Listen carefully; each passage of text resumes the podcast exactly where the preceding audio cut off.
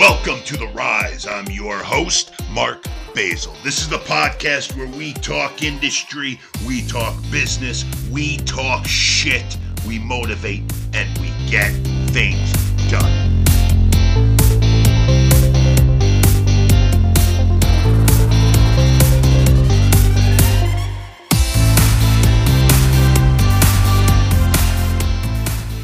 Hey guys, thank you for tuning in to this week's episode of The Rise, episode number two.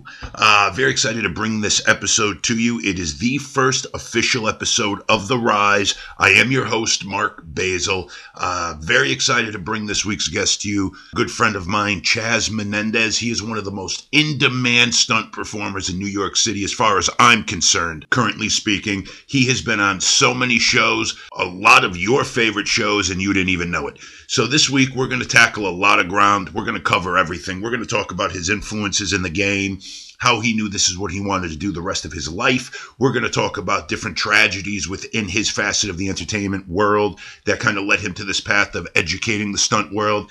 And we're going to talk about how he pounds the pavement and continues to grind so that he can continue to live his dream day in and day out. We're also going to tell funny stories of common acquaintances and similar paths that we both have crossed uh, individually throughout our career. So I hope you guys tune in, listen, subscribe, and download because I don't want you to miss a single episode. Let's get to it. Beautiful. We're golden, man. This is it. This is the fucking podcast we've been talking about for six months, man. There we go. Here we go. So, uh, you know, I, people are certainly not going to know how you and I know each other, but it's actually like I love telling people this story when I talk about my experience on on the TV show Happy because you and I met prior to that uh, when we were doing season one of Happy, and there was a probably for the first hour and a half we were standing across the set from each other, just kind of staring at each other we didn't know where we knew each other from. We didn't know. We just knew we met. And it turns out that we actually met at uh, Champs Boxing Club in New Champs Rochelle. Box, Yeah, Coach Ryan introduced us, and you were actually showing me uh, something that you had previously filmed in the boxing uh, gym. Yeah, I think maybe a previs. Maybe, I'm a, sorry? maybe a pre. I think a previs, a pre-visual kind of fight thing Yeah, from yeah. my stunt school. Yeah, yeah. That's exactly what it was. So let me ask you, uh, right now, Chaz Menendez, he is an incredible, crazy man. He's actually a stunt coordinator for some of the hottest TV shows that are out there today. Let me correct that. Co stunt coordinator, covering stunt coordinator. Because I actually, my bosses are Pete Bucossi, Jerry Hewitt. Those guys are my bosses. Co- Cover for and work with. So on their great shows. You work on so many shows that I'm telling you, everybody who's going to listen to this podcast fucking watch. Like, you wrapped up uh, Shades of Blue with Jennifer Lopez and Ray Liotta. Yep. Uh, currently now you're filming, you, you worked on the last season of Power, uh, I work on every season, everybody, Every, every season of Power. This is this is the final every season of Power. But I've been on You worked on one, every yeah. season of Power. Every You episode, yeah. make your own films. You you have your own stunt school in New Rochelle. What is it that you don't do? Um, I don't smoke crack anymore or do heroin anymore. Thank God. Thank God. I mean, but you know, you're you're literally in every facet of this business in one way or the other. well, and I was a sound designer for many years too. That's actually a, a strong, strong suit of mine is sound and sound design. I used to work at a place called National Video Center, which was like the biggest post production house in New York City. I don't know if you remember that movie Tootsie with uh, um, Justin Hoffman. Dustin Hoffman. That was all shot at National Video Center. That used to be on 42nd and 10th. MTV started there, so I started there as a sound designer. But I have a strong background in martial arts and, and fighting, full contact fighting.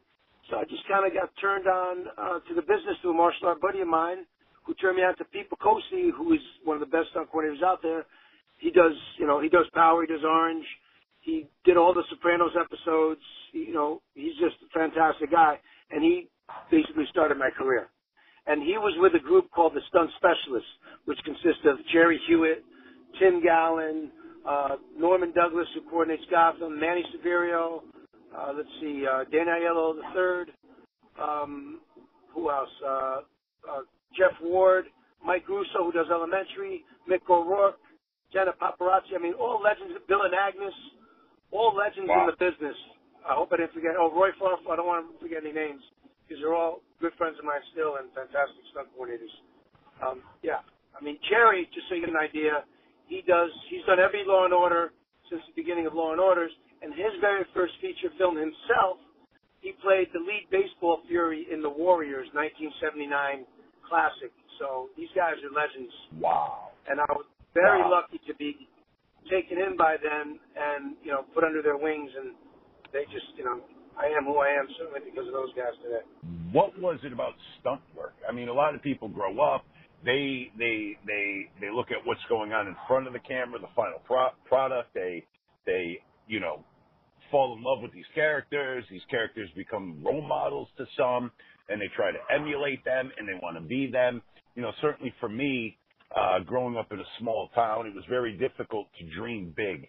Growing up in a very small town, but I did, and I did because of you know, the Robert De Niro's and the Ray Liotta's and the Jack Nicholsons and the Dustin Hoffmans and the Pacinos that I, I was brought up with. And let's not forget John Wayne. My grandfather was a huge John Wayne guy.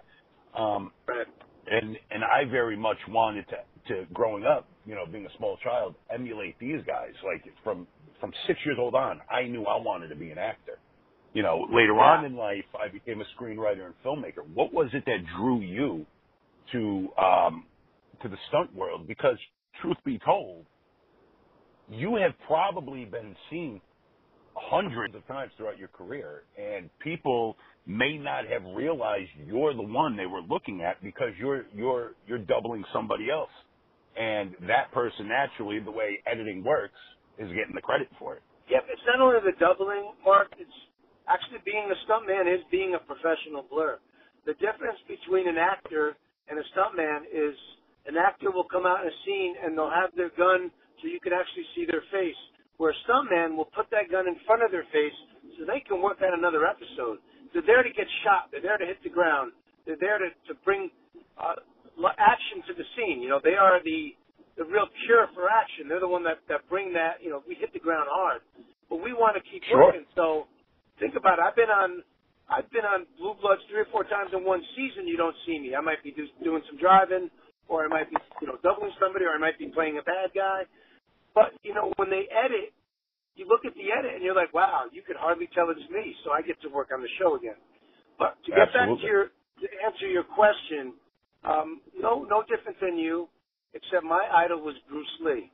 And here's the funny thing though, when you have an idol like Bruce Lee, who's like an incredible actor, an incredible action actor, when you start putting yourself on camera, you soon realize, no, they broke the mold with that cat. There ain't no, ain't no following his footsteps. So I just went for, you know, why does he look so good? Because he's got these amazing stunt people around him. And then I learned that dance, and I realized, wow, that's where I need to be. You know, there's a thing about actors. Like I can watch you as an actor for a half hour, tell a story. I know you got that charisma. I don't got that. You watch me about 30 seconds, and you want to see me go out a window or get hit by a car or get shot. so that I've made my career. You know, when you go on auditions, you probably read three or four pages of copy for that audition. We normally read lines like one or two lines, and definitely one of them is "ouch." yeah, definitely. you know, because because we end up, you know, a couple lines and we get shot, a couple lines and we get beat up, or we beat somebody up. It's you know, it's the perfect thing for me because I enjoy that more than anything. Yeah. Well, how long how long have you been a professional stuntman? When did your career start? Um, how exactly did you get started in it? Because you know, as you and I both know today, the the business, no matter what side of the business you're trying to get into, which door you're trying to walk through, is much easier today. Uh, certainly on my end of the business, and I, can only imagine on yours, much easier today to get your name out there, yourself out there, or to make the right contacts than it was 18, 20 years ago when I first moved to New York and hit the ground running. You know, uh, social media has made it completely acceptable way to make connections and contacts and keep in touch. And you know, I didn't have that luxury when I first moved out here 20 years ago. How long have you been in the business, and how long were you in, you know, the stunt world before you really started to grind? Before you you really started to make the proper connections, and you really started well, to see the work come in? Again, um, I'd say I, I was officially in the business as far as in the union in 1995. But of course, okay. years before that, I had learned the craft. Um, I had already been a sound designer for many years, um, and I was doing my own little film productions. And my my boss, who was a top composer, sound designer in New York City, basically encouraged me. He saw me do some video stuff. He's like, "Yo, you're a really good director." So I got caught up with shooting and really loving it. And you know that with music because I'm also a composer and a songwriter and producer. So I got to work with some really talented people when it came to that. The thing is with stunts, you start realizing that social media is kind of like the anti thing for stunts because stunts is dangerous, man. It's like there's yeah. kids out there doing stupid shit on camera, putting stupid reels out there, and you can't fake them. The camera doesn't lie. So it can hurt your career more than it can help your career. As in, with acting, you can put out some acting stuff and people, wow, this guy can act, or you know, he's worked on this or he's worked on that, and can fake it a lot because of technology. Well, stunts you can't really fake, you know. It's like there's only two things: it either looks awesome or it looks like shit. Where acting, it's it's a matter of opinion. You know, you like that actor, you don't like that actor, but the gag is a gag, and we really get hired for having that skill set. So again, I, I was lucky enough to learn by like, you know, the top guys in the business. And then I kind of created the school because I lost a very close young friend. The kid was only 28 years old about three years ago now. And, and a year earlier, another young kid had died that I had only met once or twice, but had a great reputation. He was 27 years old.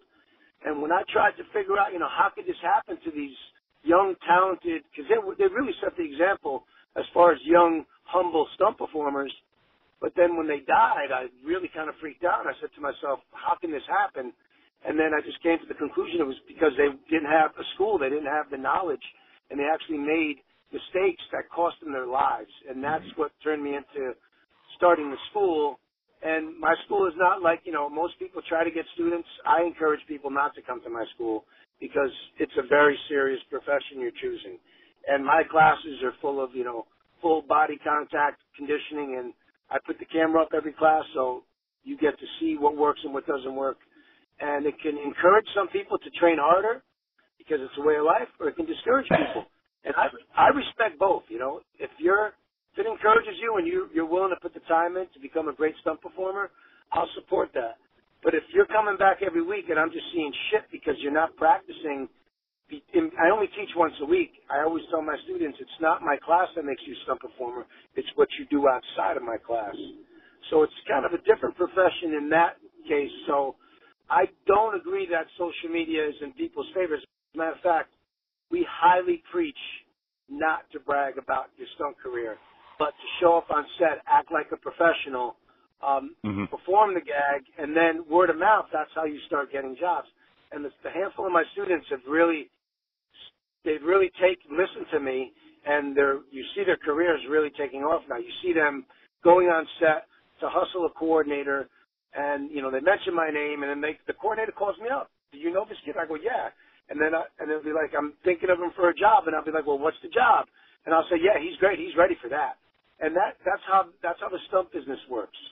So it's really about being able to put yourself in danger in a safe, as safely as possible, and understand camera angles and and how to do the dance because we don't really hit each other. It's it's a dance. You know that, Mark. I throw a punch, you yeah. got to snap your head at, at the exact time. You have to look like you were uh, really hit. You have to hit the ground. You have to know where to throw that strike, where the camera is. You know, a lot of technical stuff to to stunt coordinating. So that's pretty much what has made me move forward because I shoot a lot. So people see my work. And, and I do a lot of previses. So I'll go in, uh, like I worked with, you know, 50 Cent yesterday. We're doing a, um, a, a big scene that he's directing. So we got, went into, we went in, we talked it all out. And now I'm going to have a, a day where I come, where the actors come in and the stunt performers come in and I get to shoot it all before they come in with a 50 man crew. And then this way on the day, they're ready to, to do this and get this day done in, in 12, 14 hours. And that's where my extra talents of filmmaking and sound designing come into play. Because if you throw a punch and don't add a sound effect, I swear to God, people don't get it. As soon as you put the sound effect, I'm like, oh my God, you know what I mean? Yeah, and I bring that to the table, man. You know, there are also, I mean, the accidents happen all the time. I mean, if, if you Oh, go back God. to when we, if you go back to when we had worked together, um, Right. last year, you know, one of the stunt coordinators, in the hype of it all and in the motion of it all, actually did get injured by a freezer door. I don't know if you remember that. One, one of the stunt performers, you mean? Yeah, what did I say? Actor? You said coordinators. No. Ian No, I'm sorry. You're, what- you're absolutely right. Yeah, one of the My mistake. One, Oh, yeah, no, no. one of the stunt No, performers no. actually got injured by the freezer door in the middle of filming. So Yeah. even though got a- everybody tries Didn't to he get a black eye or something? I think he got a black eye, didn't he? I, I, you know, I, I don't remember. I can't remember if it was a black eye or if it was a cut above his eye. It was just the way the Yeah, door. oh, I don't think it was the padding in the. A lot of bumps and bruises. A lot of, you know, bleeding. There's a lot of bleeding. There's no question. We just had to do a, a big fight scene on the last OG, and it was 96 degrees out. They put us all in shorts, short sleeve shirts and, and shorts. There's nowhere to put knees and elbow pads. So we were all, we did a 14 hour day, and we were all bleeding. I mean, we were having a ball because we're built for it. But in this particular case, we couldn't put pads on, and we were fighting on cobblestone and concrete. Most people can't do this. That's the, that's why some people do what they do. Any great actor, anybody in production realizes that's what we're there for. We're there to sometimes take that beating. I remember. I remember last year. Quick, quick story. I remember last year. I did three episodes of Blacklist, and the last episode I did, uh, James Spader actually kills me, and from a distance he shoots me. They put the they they they had lined the leather jacket with a, a dust squib, and um, I, I can't remember if it was three or four leather jackets that they had lined with a dust squib because they wanted to get at least three or four takes. But there was no stunt performer. They were like, okay, when the squib goes off, fall back. We were in the middle of uh, King's Theater in the in Brooklyn, and um, I said, okay. So I put the jacket on, and the squib went off. Now I've never been wired with a squib before, Chaz, so I didn't know what to expect. But even though you have that rubber, that thick, solid rubber padding between the squib and yourself, you still feel it. Oh no, it's it's, it's a mini explosion, dude. It's a mini If explosion going on there. It's a mini explosion. If if your hand is in the way, if you have it, let's say you have it on. If someone is ridiculous enough to put it under your arm, and your arm Yeah. is down, you can blow a hole in your arm and hit an artery. I I recently saw somebody have a squib next to their shoulder, and they were told not to turn their face into it. And of course, in the heat of it, I mean, he was a great stunt performer, and it could happen to any of us. But he put a hole in his face. He was so mad at oh. himself. It looked amazing. Of course, it was a great take, but he put a hole in his face because he turned his face into squibs are no joke, man. Holy fuck. This squib, dude, this squib went off. It scared the shit out of me. Because, like I said, I've never been wired with a squib before. So I thought it was just going to be like a little pop. This thing went boom. It put Oh, a yeah. hole, like, the hole. It blows. It, it, It rips through your clothes. Yeah. It literally exploded the front of this leather jacket. And now I'm supposed Oh, to yeah. fall back. So when I fell back, Did you, did you fall into a mat? there was no mat. It was Oh, rug. get out of outta the here. Ramp. I swear to God, it was the ramp of the King's Theater in Brooklyn, and it was it was. I uh I, I fell back, and I woke up, and the like I got up rather, not wake up. I I, I stood up, and the adrenaline's going now because you know I was like, wow, that's what it's like to get fucking shot in Hollywood. That's awesome. Let's do it again. And like I said, they had like three or four leather jackets. I they took that one off me, put another one on, boom, fall back. Did it three, four times. I was so pumped about it, right? The next day, between you and me, well, not between you and me, because hopefully we have listeners. Between you, you me, and the, and the rest of the world. Between you and me, James Spader, and everybody listening now, I couldn't get out of fucking bed. Whoa. Like the way I fell, every time I fell backwards, I must have. I don't know what I did. I must have landed on my tailbone. Yeah. And the next I fucking day, to sit up in bed was like murderous. I had to take Epsom salt baths every day for about four days, just so the swelling would I'm sorry to laugh, man. I'm sorry to laugh. See you next. I'm going to show you how to fall so that doesn't happen to you. Because there's a technique. I would appreciate that. Yeah, yeah, I'm gonna do that. Next time you call me up, brother, I'll show you that in a heartbeat. I have so much more appreciation for stunt coordinators and stunt performers than ever before because these guys put like oh, they Oh, yeah. do that for a living. And they didn't oh, even Yep. and you know what they did? You know you know what they did? They gave me fucking they gave me knee pads. They didn't give me any type of pad for the tailbone or anything like that. They gave me knee pads and I was falling backwards. Swear to God, dude. I'm like, yeah, give me the knee pads. I'll put them on. And then it was a And different guy who gave me the knee pad. It, well, it was a different guy that gave me the knee pads than the one who came up to me and was like, all right, listen, when the squib goes up, fall backward. And I was like, okay. And it didn't even dawn on me that I had the knee pads on because I was just so pumped to be shooting the scene now. You know, James Spade Right. is killing me. After I took that first bump backwards, I realized, like, what, why the fuck, Yeah, what, why do I have knee pads on?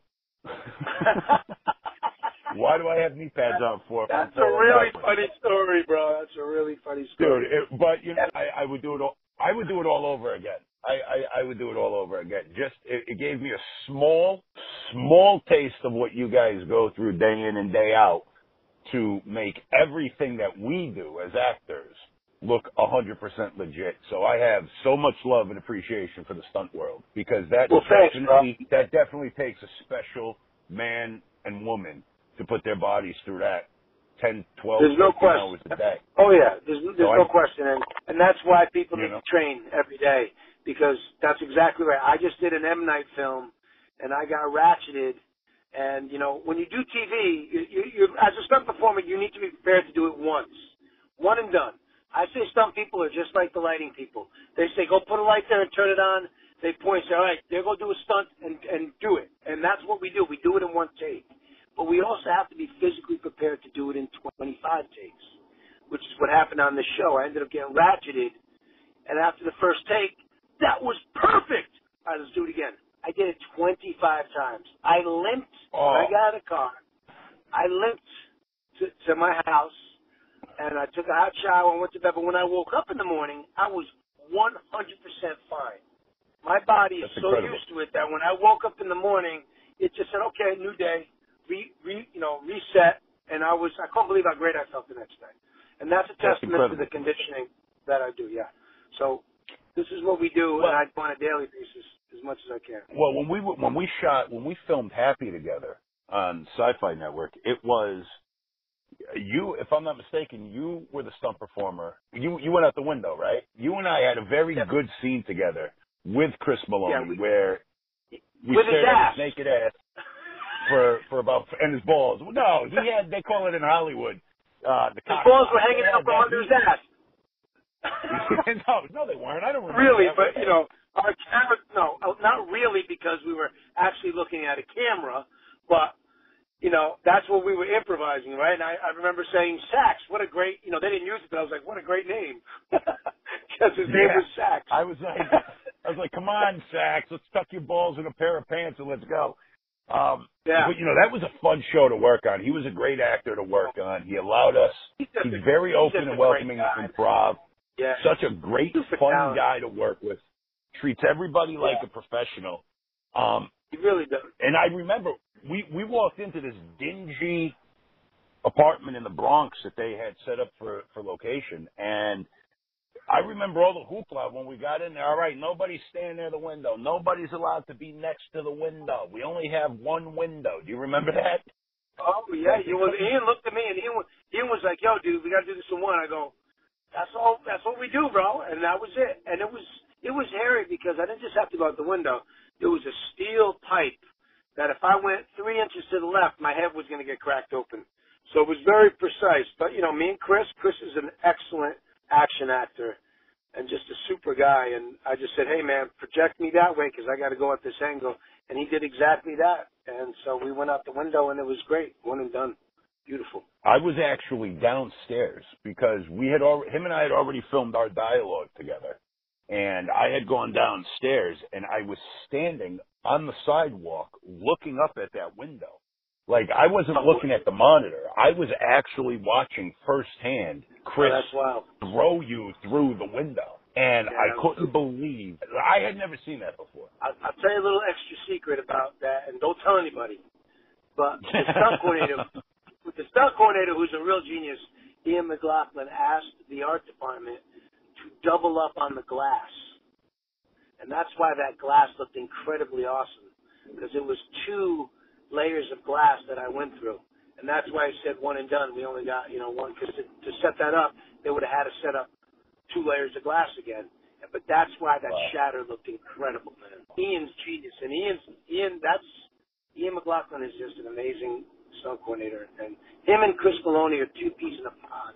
When I see how they work things out together, I just, I look back and I go, look at these two. They're like blood brothers.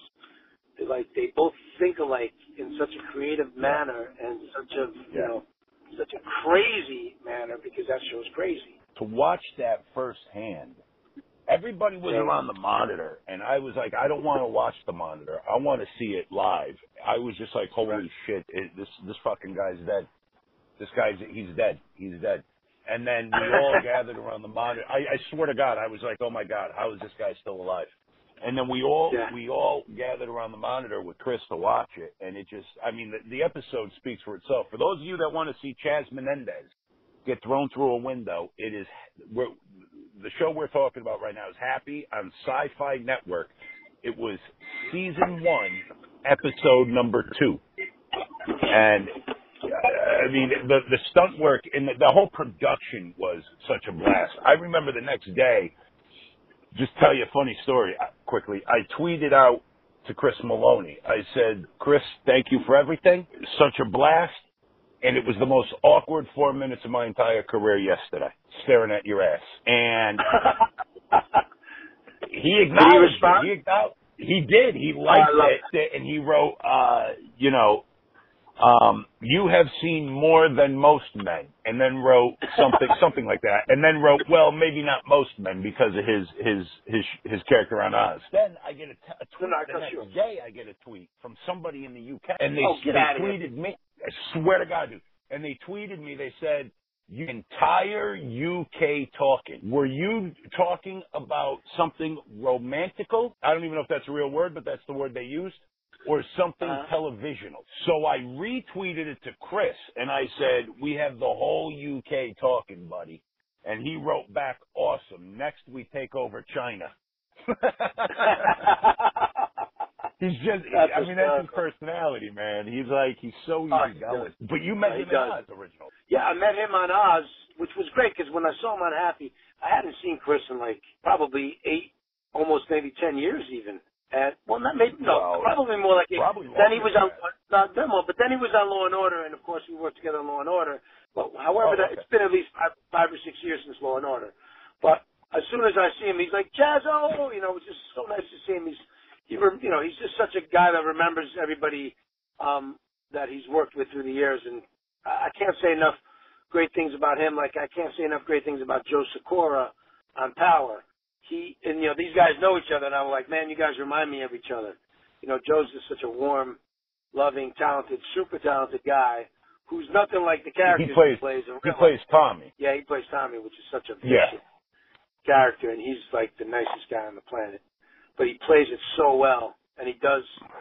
So, you know, I'm a fan of that show. That's the show that I watch. I watch Power like a fan. I don't even, you know, I read the action in the script so I can do my job as a fight coordinator and a co-coordinator, but I don't really read the scripts because I want to be like everyone else come July and watch it fresh and be like completely sure. surprised for a lot of things. So um, I love what he does with the character, and I always find myself texting Joe while I'm watching it the season, going, "Oh my God, dude, that was you know this and that was this, and I just can't believe you know the choice you made here was just so cool." And and it's great. And he and he's a good friend, so he appreciates. Like, ah, oh, thank you saw that. Oh, you know, it's really funny. You know. No, he's got. He is probably my my favorite character. He's just he's he's like. Ah, best way I could oh, put it. He's like his character. I think we all, you know, no, his like character is like an onion. Like, saying yeah. Tommy's character is like an onion, and they like every episode. Yeah they're they're peeling a layer of him back. It's un and it doesn't yeah. matter. Every season there's another layer. Every episode another layer. He's like uh, uh his character's so well developed and so well written. It really, unbelievable. It really is. Yeah, it really is. And and he um like I said, it what drove me to him drew me to him was the loyalty he has to the character Ghost and how much that gets Yeah. him in such shit. And that to me is is the the strength of the show. Um, I agree which is you. why I got I got drawn to him, and he reminds me of the guys I grew up with. So, I you know I, I just want him to keep going and somehow, e- you know, evade the craziness in his life like he's been able to do so far. And I don't know where it's going because, like I said, I'm not reading the script, but I'm I'm Yeah. every day I work with I got to work with him today, and he's just he just you know he nails it every time. Dude, and I love how there's so much underlining irony in that show. Like that's how well written it is. Like Ghost's nightclub being called Truth when his life is nothing about lies. Yeah, no, there's, Like, you know- I call it I call it ghetto Shakespeare, bro. Power is ghetto Shakespeare. It You know what? seriously well right. written. And there's so much depth in the characters, and like every fight scene I put together with that show, there's always substance behind the fight scene. It's not just throw a punch, throw a kick. It's like what is going to work for what's happening emotionally in this in this scene. Like when they all beat up, you know, Tommy, that when the Serbians, but he's dealing with what he's dealing with with his ex girlfriend. I mean, Yeah. that just turned everything around as far as you know creating this story and and the writers are great and the producers and directors are great because they we all get on the same page and then put some really cool shit together as a team you know You know, I I actually auditioned for Power a couple times, and one of the characters I auditioned for uh, was for um, Jerry Ferrara's character, really uh, Proctor. Yeah, and I write his name's Proctor, I think. And um, Yeah. I auditioned for it, but we go back 15 years ago. I auditioned for Turtle on Entourage. No I was way. with Gilla Roos Talent Agency. I swear to God, dude, I was with Gilla Roos Talent Agency back then. They'd since, you know, folded. But while I was with them, I auditioned for Turtle in Entourage. Went through the whole callback scheme, and Jerry Ferrara got it. So, Jerry, if you're listening to this podcast, which I hope you do, uh, I've lost out to two roles from you right now. So Jerry Ferrara You know what? two, Mark Basil zero. yeah but but mark you got to give it you got to understand that definitely has nothing to do with you. You guys No, no, no, no, no, no, no. Don't you guys are no no but I'm saying no no I know you I, I know you're not saying that but for me I could see you know you're a powerful dude bro. And when you think about Proctor he's powerful in a different way because he's such a little dude. Yeah. he's like you know and I love how they work him because he is fantastic. They you know they're such powerful guys but they still never intimidate him. He's like he still gets him on an intellectual level because he he like Tommy really wants Ghost to you know get through this. It's just, it's the Yeah. dopeness of the show is, is the relationships these guys will have. So although Oh, I. I wish got to play another character, and let's see because we still got a whole bunch of episodes left. We're only on three. Let's hope you get to read again, and hopefully we get to work together on that level. I hope so. That'd be great. And Yeah, for me, dude, for me, like, listen, I've lost roles out to Dominic Lombardozzi. I lost roles out to Jerry Ferrara. I lost the role out to I don't. I'm not even going to say I lost the role out to because I didn't have a callback on it. But um Bobby Cannavale, Gyp Rosetti, and Boardwalk. Look who you're playing me, with, man. I mean, you're playing with the saying. right That's guy. exactly Yeah. what I'm saying. That's exactly what I'm saying. For me to be auditioning for the same work that these caliber of guys and this group of talent audition for, like that's that's good enough for me.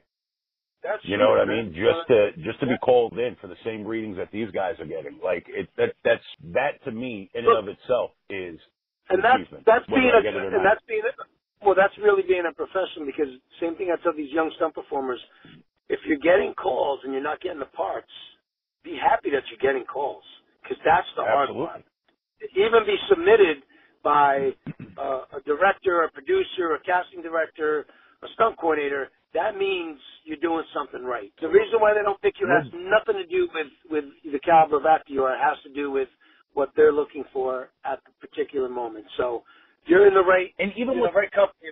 Absolutely. And even what they think they're looking for in the midst of casting could change at the blink of an eye, dude. Could change at the blink Oh, of an eye. I, I went off, I went off for this Blue Bloods audition two seasons ago. It was for, um, an Albanian gangster. And I went to this audition and I thought I nailed it.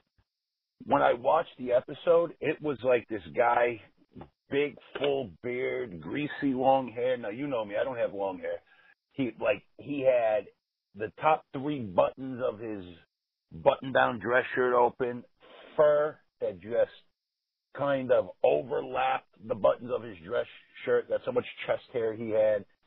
You know, and everybody who was in the room waiting to audition with me looked just like me. So, you know, even though the breakdown said one thing, they very easily could have gone a completely separate way when they saw Oh yeah. this actor or another actor and said, you know what, that's actually the look we need. So you can't get discouraged, man. This business is all about No. perseverance and and every time you get to read for somebody or audition for somebody or network with somebody is an opportunity to get yourself one step closer. And you just Yeah. got to stay positive. You have to stay positive. You have, and even more importantly, once you get the gig and the gig's over, guess what you are? Unemployed. That's, yeah, that's So, right. Which is which is fine because that's the choice you make as a performer. It's like, am I in this just to try to, you know, make it big, or am I in here for longevity? And believe you me, there's plenty of us in here for longevity, making a living, doing what we love. And I think that's an important thing. Well, and and that's that's actually that that is the truth of it all. I mean, unless you're fortunate to book uh, a pretty constant, reoccurring role or even a star role, like that's like listen, yesterday I was filming Godfather of Harlem, and I was working with Lucy Fry. Um, you know, the show is star-studded. Uh, Forest Whitaker, Luis Guzman, uh, Vincent D'Onofrio, Lucy Fry. And yesterday I'm in Harlem. I'm working with Lucy Fry. We're joking. We're laughing on set. We're bullshitting. I wake up this morning. We wrap up. So that's it. I fulfilled my contractual obligation as of right now. This morning I wake up and my wife, uh, I don't know if you know this, my wife's a New York City police officer. Oh, so I she's getting that. up, get, yeah, yeah, yeah. 12 years on the job, man. God bless her, man. Tell her thank you. Yeah. I appreciate it, man. Well, uh, and Beautiful. hopefully you get to meet her one day. Um, I hope so. But uh, you know, I woke up this morning and she's on her way out the door and she's giving me a honey-do list. Can you? They're they're putting the new roofs on the house. Can you clean clear off the patio? Can you vacuum the rugs? Can you unload the dishwasher? And I, I was joking with her and I said, honey, I said, you realize who I was working with yesterday? And she looked at me very straight. I, you know, like I'm an act. You realize who I was working with yesterday? Now you want me to vacuum? You want me to fold laundry? and she goes, she, no joke, dude. She looks at me with the like the most serious face, and she says, "Yeah, that was yesterday. Today's back to reality." and that's very There much you what go. it is. You know, very much what Yeah, it is. man. You you you live the dream for a day or two, and then it's back to reality until that dream resurfaces. And you got to be good. And let, and let me You have to tell you what else. Let me tell you what else. Luis Guzman goes home and uh Forest Whitaker go home and their wife's got them doing the dishes too. Don't let them kid you. Oh, I believe it. Absolutely.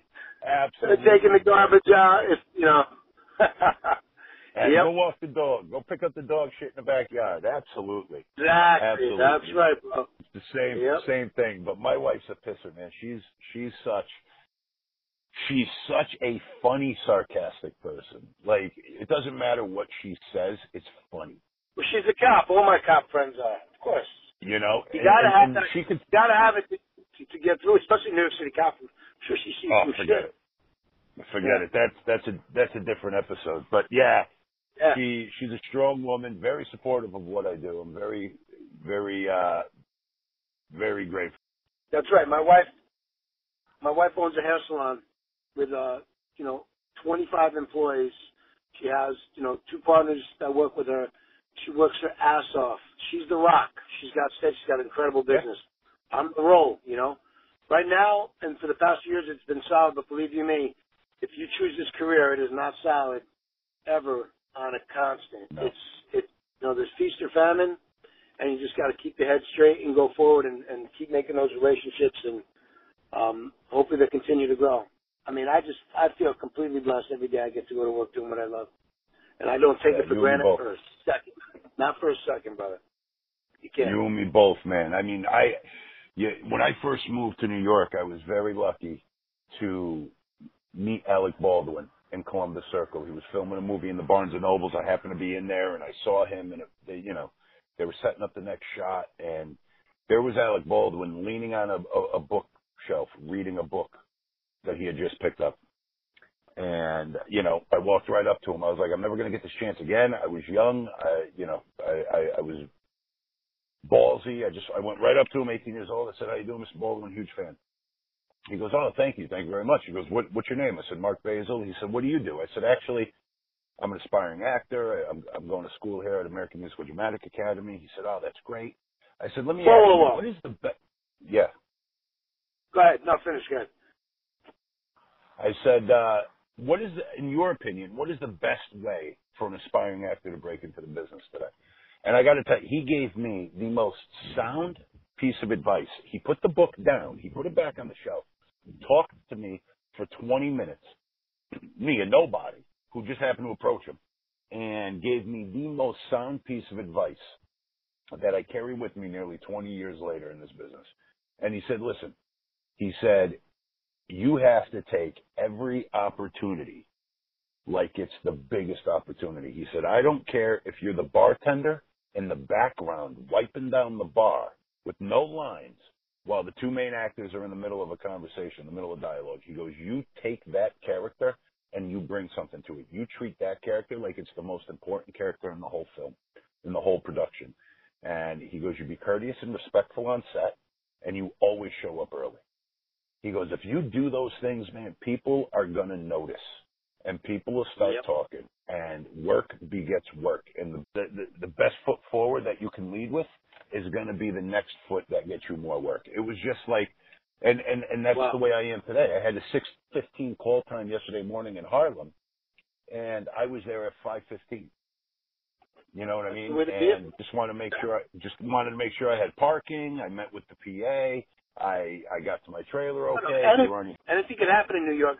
I tell everybody that you have to be early. If you're if you're on time, you're late. You really have to. Be. Rule number Um, one in this business: if you're on time, you're late. Because I'm listening to your story, and you said because I went to the American Academy of Dramatic Arts. Is that where you went? No, no, no. I Oh, okay. I got accepted into. I no, no. I auditioned for both programs after high school. I got accepted into both. I went. I went with AMDA, uh, American Musical Okay. Dramatic Academy. Basically, the only reason I I AMDA swayed me was because they had housing. Housing was Oh, included in the tuition. American Academy of Dra- Dramatic Arts didn't offer housing at that time. I, I do believe it's changed since then. What really caught me was I went to American Dramatic Arts with Alec Baldwin's little brother, Stephen Baldwin, and I I fucking met.